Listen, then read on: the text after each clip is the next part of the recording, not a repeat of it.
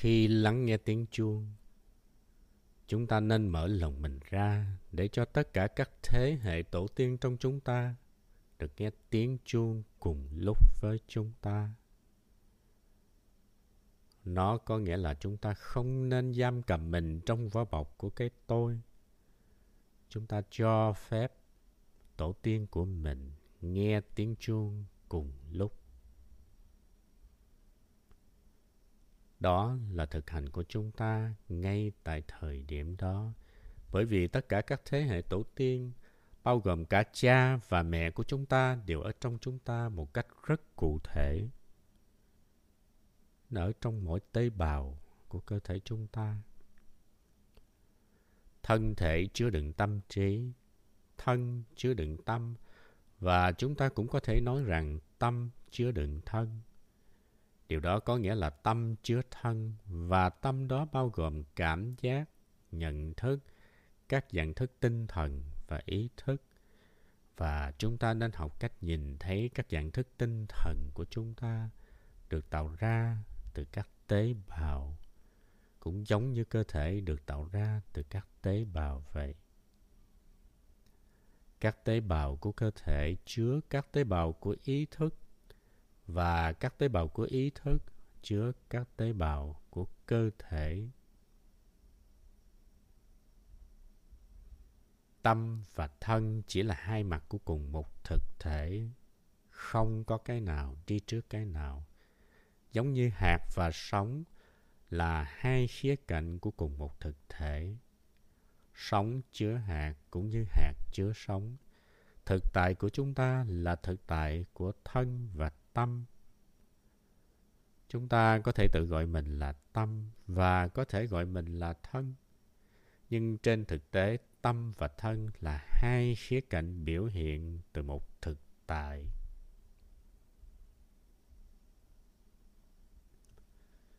Nếu chúng ta nhìn vào một tế bào của cơ thể hoặc một tế bào của ý thức, chúng ta nhận ra sự hiện diện của tất cả các thế hệ tổ tiên trong chúng ta đó là sự thật. Tổ tiên của chúng ta không chỉ là con người. Trước khi loài người xuất hiện, chúng ta là những loài khác.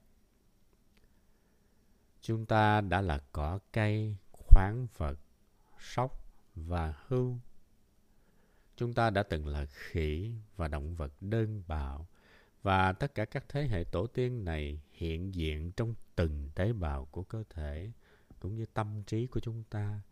Và chúng ta là sự tiếp nối của dòng đời này. Vì vậy, khi chúng ta nghe tiếng chuông, không phải là một cái tôi riêng biệt đang lắng nghe tiếng chuông, mà nó là một dòng chảy dòng chảy rộng lớn của sự sống. Và đây là thực hành vô ngã. Chúng ta nói nhiều về vô ngã. Chúng ta có thể nói về nó rất trôi chảy, nhưng chúng ta không thực hành vô ngã. Chúng ta chỉ nói về nó thôi. Khi chúng ta lắng nghe âm thanh của tiếng chuông và chúng ta cho phép tất cả các thế hệ tổ tiên và tất cả con cháu của chúng ta, những người đã hiện diện trong thân thể của chúng ta, cũng nghe thấy tiếng chuông ấy thì chúng ta đang trải nghiệm cái thực tại vô ngã mà Đức Phật đã dạy.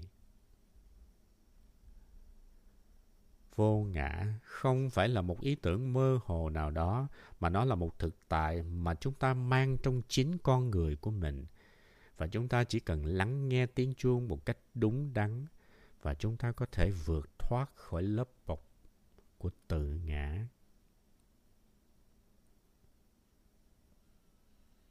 chúng ta có thể vượt thoát khỏi nhà tù của ý tưởng về một cái tôi riêng biệt. Và chúng ta cho phép âm thanh của tiếng chuông xuyên qua mọi thế hệ của quá khứ và tương lai đang ở trong chúng ta. Trước đó chúng ta đã nói về quả ổi. Ngay cả khi quả ổi chưa chín, nó đã có tất cả các hạt của cây tương lai khi mới 4 tuổi, chúng ta nghĩ rằng chúng ta chỉ có thể là một đứa trẻ lên 4. Chúng ta chỉ có thể là một đứa em trai, nhưng thực ra chúng ta đã là mẹ, đã là cha.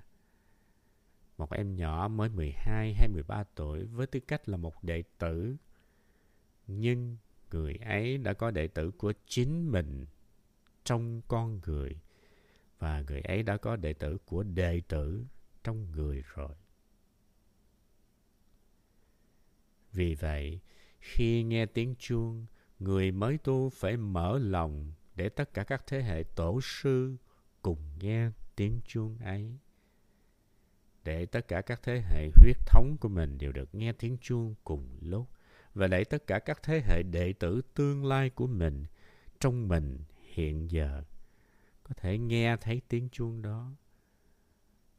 Và nếu người ấy thực hành như vậy, người ấy đang thực hành vô ngã.